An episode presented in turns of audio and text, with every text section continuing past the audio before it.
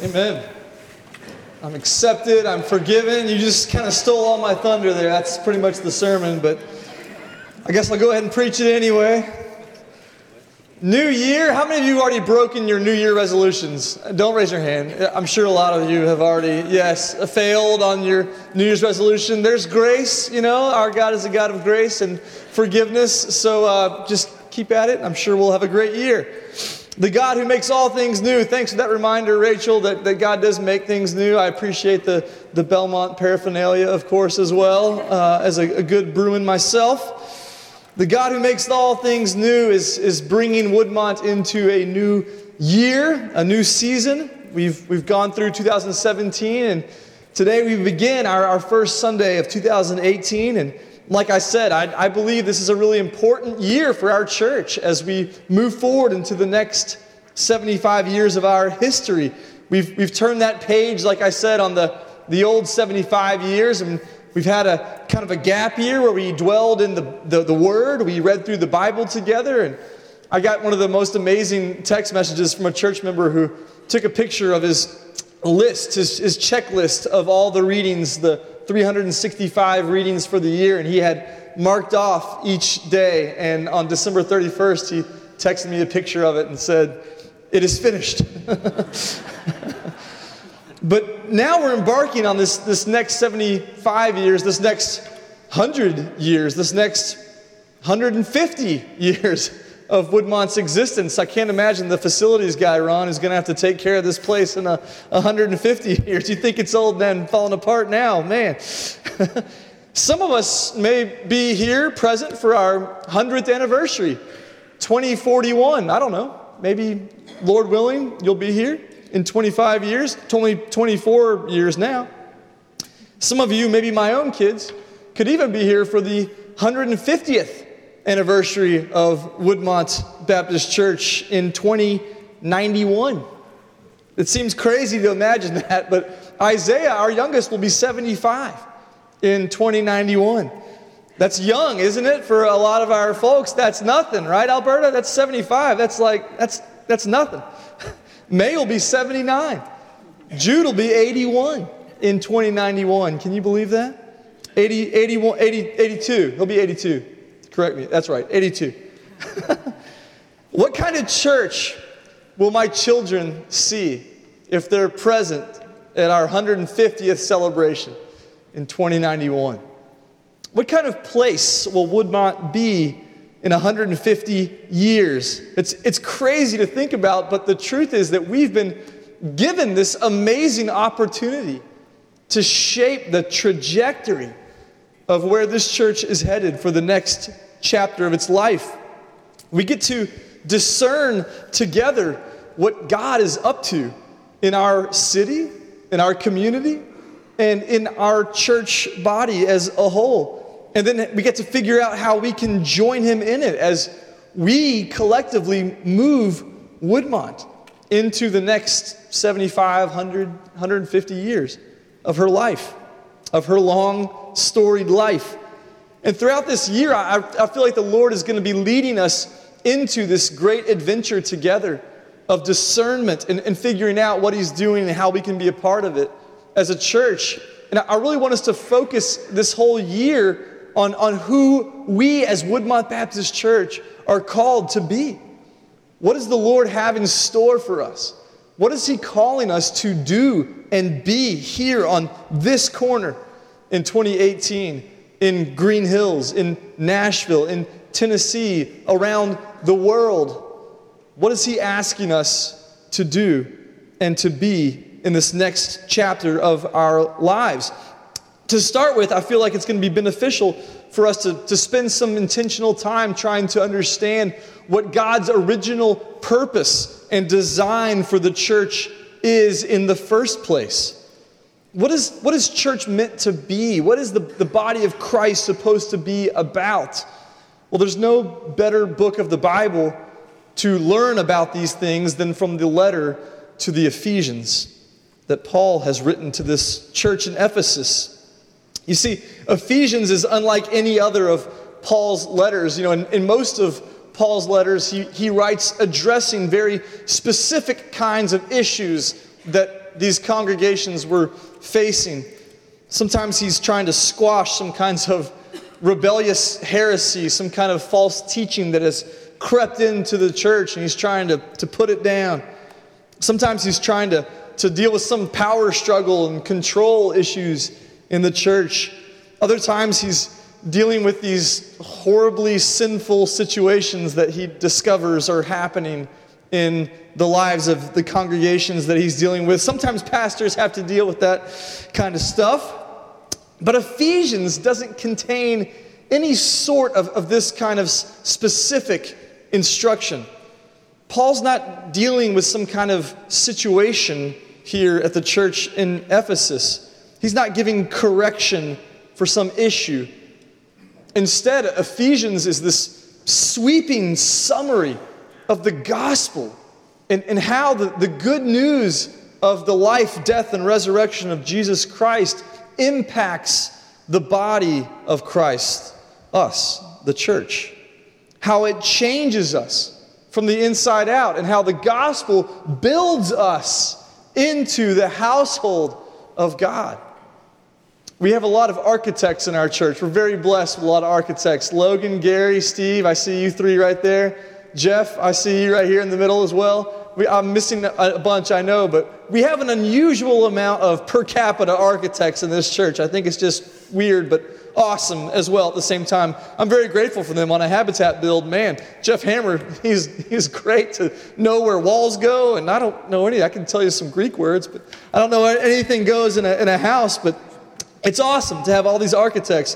What we're going to be talking about these next two months is how God has designed, how He's crafted the, the blueprints, the plans for the household of God, the church, you and me, the body of Christ that is being built into this glorious structure. You know, the Ephesians had this temple of Artemis, Artemis, Diana in, in, in Latin. She was the, the, the goddess of Ephesus, their, their token goddess. And they built this huge temple to her. It was one of the seven wonders of the ancient world. And inside that temple was stored all these precious artifacts. Some of the most valuable art in the world was stored in the temple of Diana. But the household of God, is, is also being built with incredible riches that are stored in it. And we're going to discover those riches today as we dive into this work. The, the temple of God, the household of faith that is the people of God, is also put together intricately, it, intentionally, for a purpose. We're going to spend two months looking at all those different elements of this house that is being built in the Lord Jesus Christ. We know that in Ephesians, in chapter 6, Paul tells us that he's in prison when he's writing this letter. He's under house arrest in Rome, awaiting trial in Rome, where he has appealed to Caesar Augustus. And we know that this is the end of his life. We know that he's an older man by this point, that, that he has run the race, as he says to Timothy. He's fought the good fight. He has poured out his life like a drink offering on the altar of Jesus Christ. So there's a, a certain kind of wisdom and insight that this older Paul has gained over the decades since his initial conversion on that road to Damascus, where he encountered the, the, the risen Christ and was, was blinded and led to the town of Damascus. There's a kind of wisdom, right? Some of our senior adults could attest to this a kind of insight that comes from the experience of just life, decade after decade. That us younger folks, I still think I'm younger, maybe not to some of you guys, but thanks, Pokey. I appreciate it. I'm still young, but we have a lot to learn, don't we, Pokey, from a lot of these older people in our church. I appreciate this encouraging nod. You're, you're young, man? Yeah. We have a lot to learn from the wisdom of the older folks, and by this point in Paul's life, he's one of them. And by this point in his life, he's actually had the time to, to verify that his doctrine of Jesus Christ will actually hold up and stand firm against the trials of this life. What he believes about the Lord Jesus Christ is real because he's lived it and he's proved it over and over. That Christ will never abandon him. That on Christ, the solid rock, Paul stands, and all other ground is sinking sand. Life will teach you that over and over. So, this letter is really different from his other writings. One commentary I read said that Ephesians itself is like a commentary on all of Paul's letters. It's what C.H. Dodd, the great Bible scholar, called the crown of Paulinism. Ephesians gives us this sweeping picture of, of Paul's theology from start to finish, which he is now at the finish. So, what we're going to do is look at this letter in depth over the next two months. And, and, and we know that that in Paul's writings, he's established this idea that Christ is superior to all other powers, right? That Christ has been the cosmic ruler that God has sent to earth and has become the key component in God's plan to redeem all things back unto himself. That's been well established in letters like the ones to the Colossians, right? But now in Ephesians, it's like Paul is asking the, the so what question. Yes, Christ is the cosmic ruler of all the, the, the world, and all the, the powers and principalities are subject to him. But so what? What does it mean for us, for the, the church today, for the people who are found in Christ? What's, what's this amazing work of Christ mean for you and me today? What is the church's relation now to, to this cosmic work of, of Christ and his cosmic role? What's our relationship to the powers and principalities of this world then? What's our relation to God's eternal purpose for all things? How do we fit into that plan? Come on Wednesday nights, this next two months too, we'll be talking about that as well.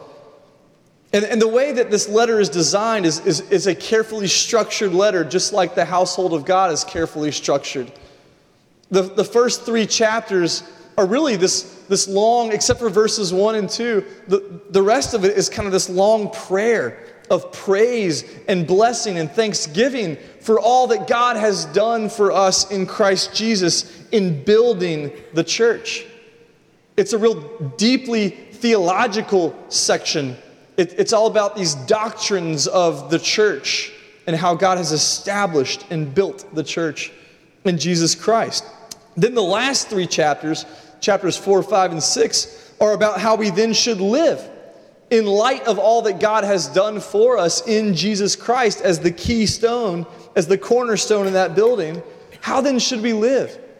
The, the first three sections are about the doctrine, the, the next three chapters are about our duty, our response to that, those doctrines.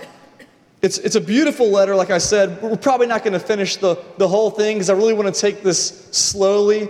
Last year, I felt like we were kind of flying through some of those books of the Bible. We didn't really get a chance to unpack them in depth, so we're only going to look at a, a few verses each week. And we're going to start at the beginning, chapter 1, verse 1. So if you're able to this morning, I invite you to stand in honor of God's word as we read the first eight verses of the letter to the Ephesians Hear the word of the Lord. Paul, an apostle of Christ Jesus, by the will of God, to the saints who are in Ephesus and are faithful in Christ Jesus. Grace to you and peace from God our Father and the Lord Jesus Christ. Blessed be the God and Father of our Lord Jesus Christ, who has blessed us in Christ with every spiritual blessing in the heavenly places, even as He chose us in Him before the foundation of the world, that we should be holy and blameless before Him. In love, He predestined us for adoption to Himself as sons through Jesus Christ according to the purpose of His will to the praise of His glorious grace with which He has blessed us in the Beloved. In Him we have redemption through His blood, the forgiveness of our trespasses, according to the riches of his grace, which he lavished upon us in all wisdom and insight. This is the word of the Lord. Thanks be to God. You can have a seat. So, like any good letter, Ephesians begins with an introduction. The, the first two verses here are the prescript. It's a typical Pauline kind of introduction to his letters. He identifies himself as Christ apostle. The word in Greek is apostolos. It means a messenger, one who has good news to tell. And we know that Paul wasn't one of the 12 apostles, right? But he became an apostle, especially an apostle to the Gentiles on that road to Damascus when Christ appeared to him and made him from this zealot persecuting the church of Jesus into an apostle of the risen Lord Jesus Christ, a messenger to carry the good news to the Gentiles. And it wasn't Paul who chose Christ, he says. It, was, it wasn't any of us who chose Christ first. It was Christ who chose us. It was by God's will, not Paul's will, he says here in the first little introduction. That's important to remember. Why? Because we take no credit for this. It's all God who has built this house. It is not us who do the building, it is God who does it. And to whom is Paul writing this letter? Does he send it to the sinners who are in Ephesus? Does he send it to the, the ragtag group of struggling Christians who are weak and faltering in their newfound faith? Is it, is it to those people who rarely attend church, who stop reading their Bibles, they don't tithe, they don't volunteer in their church, they, they don't really spend time in prayer? Is he writing to the, the backsliders? Is he writing to the hypocrites? To the religious but not real spiritual? Is that who he's writing to? No. This letter is addressed to the saints. To the saints. The, the word in Greek is hagios, and it literally means the holy ones. To the holy ones who are in Ephesus. To the saints. So, which one are you? Are you a sinner? Or are you a saint? I'm sure most of us would readily admit that we're sinners. We learned that at VBS, right? Admit you're a sinner. We're sinners, right?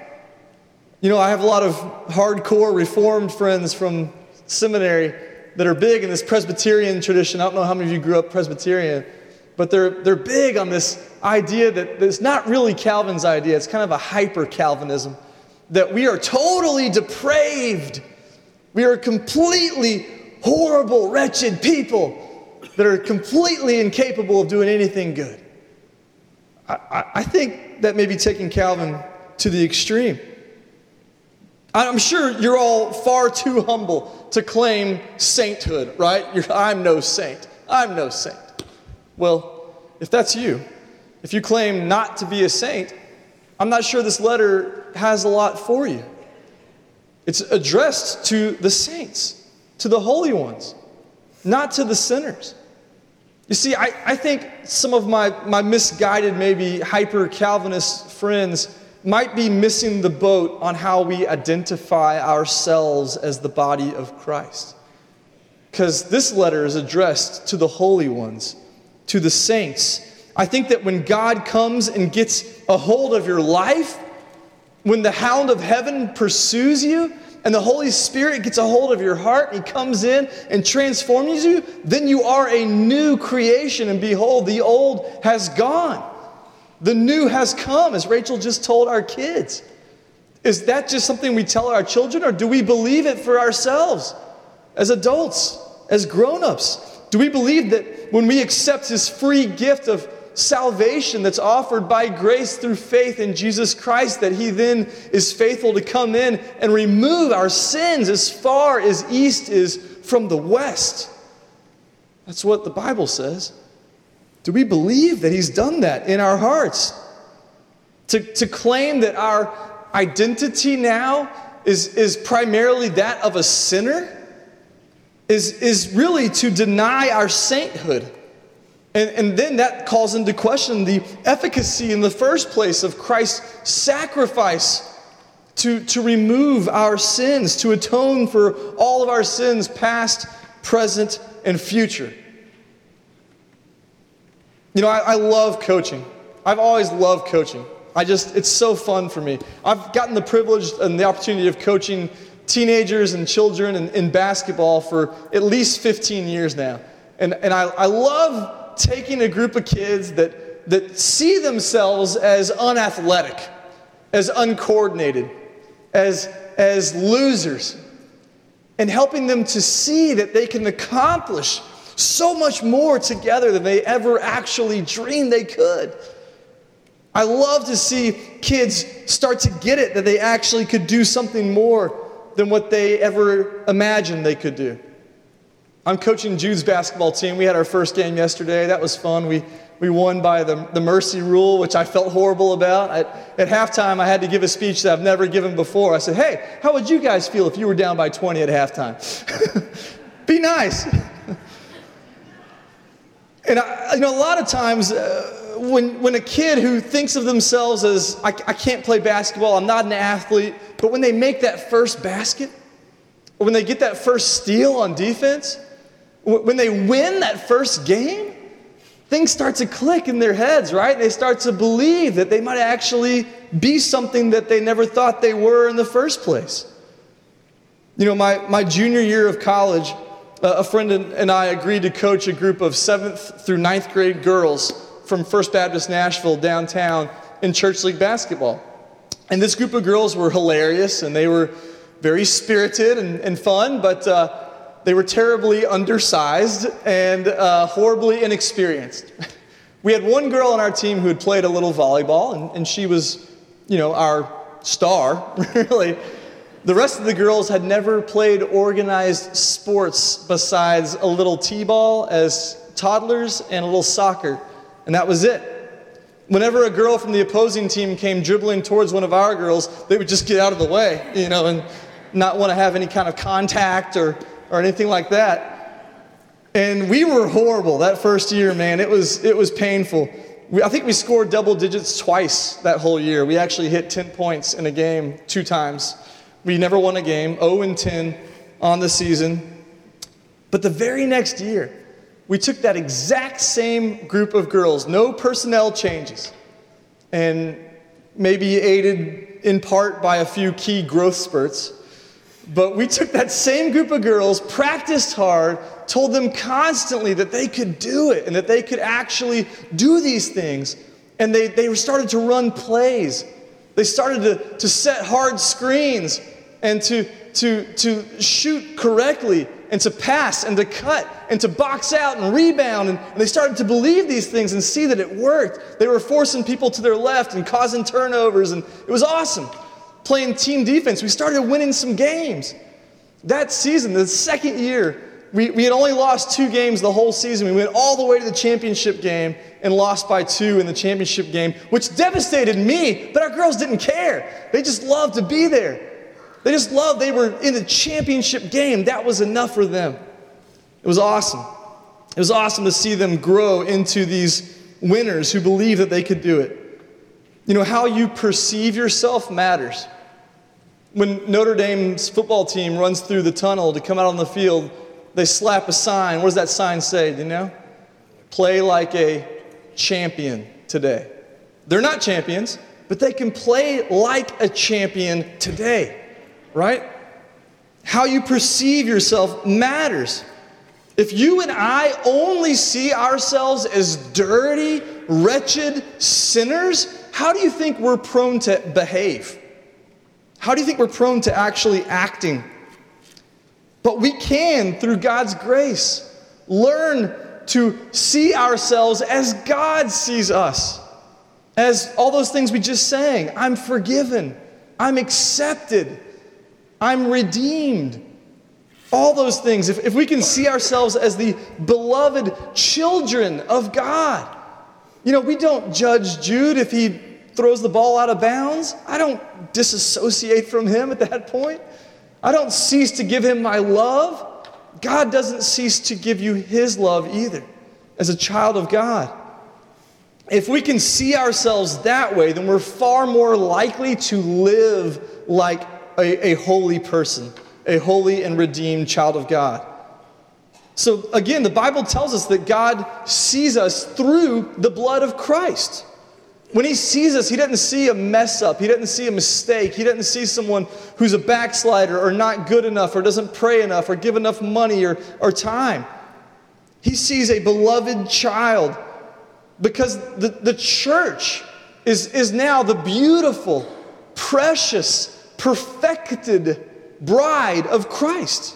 Revelation teaches us that, right? The last four chapters of Revelation show us that the church is the beautiful bride of Christ, whom He has made presentable, He has made acceptable, He has made beautiful and perfect by His grace. You know, if we can learn to accept that, then maybe we can live as holy ones now. You know what holy means? Holy means set apart, it means other than. It means separate from that which is common and profane in this world. We are different now from the, the, common things of this world. We're set apart, consecrated for a reason. And we're not different so we can feel superior. We're not different so we can one day escape this nasty world. That's not why we're different. We're different so we can make a difference. Woodmont must not self identify as a nice church. We can't just be seen as the church on TV or the church that takes a few mission trips each year. That can't be our identity. We have to be radically different from the world so that we can truly make a difference for the kingdom of God. This can only happen if each one of us begins to accept the reality, the deeper, real reality that God has indeed cleansed us from all unrighteousness and given us everything we need now to go out from this place today and live lives of holiness, blameless in His sight, in the power of the Holy Spirit who indwells us now as God's children goodness, that's just the first two verses. I told you this was going to take a while this year. This is why we're taking smaller chunks. Let's, let's move on. Verse 3 starts one of the longest sentences in, in the Greek New Testament. Our English versions break this section up into four or five verses, but in Greek, it's actually one beautiful, expansive sentence that is itself a, a prayer of, of blessing unto God. Why should God be blessed? Why does Paul start out with praise here in his letter. What has he done that we should turn our hearts towards him in praise? Well, he says here in verse 3 that we bless God because he has blessed us first. He has blessed us with what? With every spiritual blessing. What are spiritual blessings? Well, spiritual blessings are different than material blessings. Some of you say, well, I rather have the material blessings. Thanks. Spiritual blessings, okay, but I'd rather have a new car. Thanks. Give me the material blessings. But you know, secular science has shown that material blessings do not bring happiness. material blessings cannot help us flourish and thrive as we ultimately long and desire to do. Material blessings only go so far in meeting the desires of our hearts. They leave us empty in the long run and they do not last ultimately. Spiritual blessings. What are, what are spiritual blessings? What kind of blessings are we talking about here? We're talking about the unlimited spiritual blessings. It says here in verse 3 He's given us every spiritual blessing. Warren Wiersbe, the great Bible teacher and preacher, tells an old story about a little orphan boy who was found roaming the city streets a long time ago and was taken to a hospital. And after the nurses had bathed him and dressed him, they, they put him to bed and brought him a dinner tray. And right in the middle of that dinner tray was a large glass of milk. And the boy's eyes lit up as he reached for the glass. But then he paused and he looked at the nurses and he asked a question that broke their hearts. He said, Can I drink all of it? You see, where the boy had come from, there had never been enough.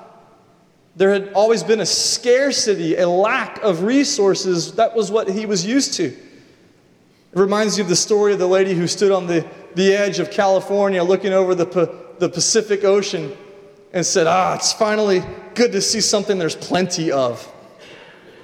Wiersbe says that too many Christians are living like paupers when Christ has made us rich by giving us every spiritual blessing. Isn't it time that we stopped living on substitutes, even good religious substitutes, and started drawing on this infinite resource of riches that Christ has given to us? So here's a key question What value do you place on spiritual blessings? What, what value do you assign to these spiritual blessings? How do they stack up for you compared to material blessings? It's important to remember that the church is not a building. We have a beautiful building here. But the church ultimately is not even people. The church is a spiritual entity that has been redeemed and set apart and made holy. It's a spiritual reality more than a physical one. Does that make it any less real? Do you really believe in your heart that there's a deeper spiritual reality that is more real than the things that we can perceive through our five senses in this world today? Let's look further at this idea. What, what other spiritual blessings do we have? Keep reading. Verse 4 and 5 say that before the world was made, God chose us. It says that in, in love, He predestined us. We don't have time to get into the whole predestination thing. If you want to go get coffee with me and talk about it, I'd love to. It says that He predestined us to become His very own sons and daughters.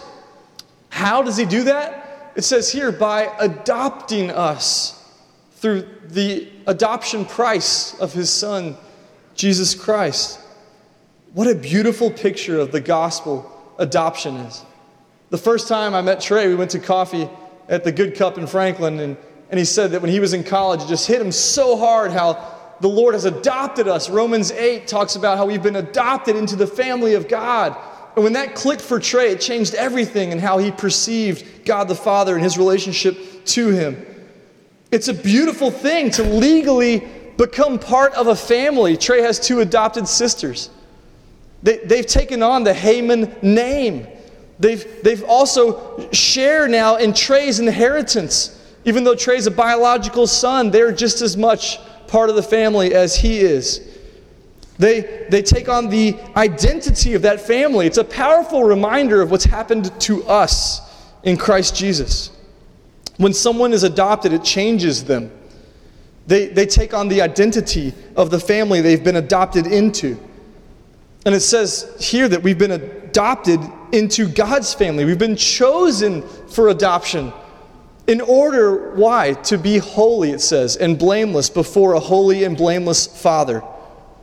We're now different. We're now set apart. We're now consecrated for God and for His good purposes. This amazing grace that has accomplished our adoption, this unmerited, undeserved, unearned gift of salvation that we've received is shown itself to be worthy of praise. That's a, a theme that runs throughout this letter. That God's matchless grace should be praised because it's so amazing. So He's adopted us in love. He's set us apart as part of His royal family. That's enough right there, right? To warrant our giving our lives away to Him. But what else are these so called spiritual blessings that you speak of? Well, verse 7 and 8 say that in Him, in Christ, the beloved, we have redemption through His blood, the forgiveness of our trespasses according to the riches of His grace, which He lavished upon us in all wisdom and insight. How do people in our society today show the world that they're rich?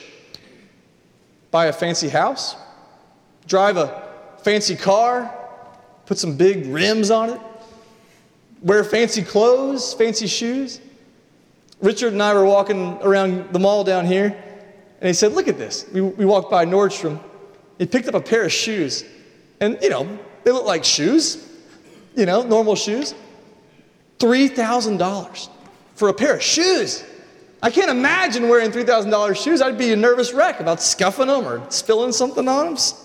I'm kind of clumsy. Am I might trip in them. I can't imagine in this kind of society the, the, the, the riches that you're showing to the world. Paul says here that God has lavished his riches on us, that he has spent wildly. God went on a spending spree when he redeemed you and me. He's showing the world the vastness of his reserves of spiritual blessings. He has chosen us, He's adopted us, He's accepted us as sons and daughters. He's redeemed us by paying the price that we could never have paid on our own. He's forgiven us. These riches must be the foundation for the church.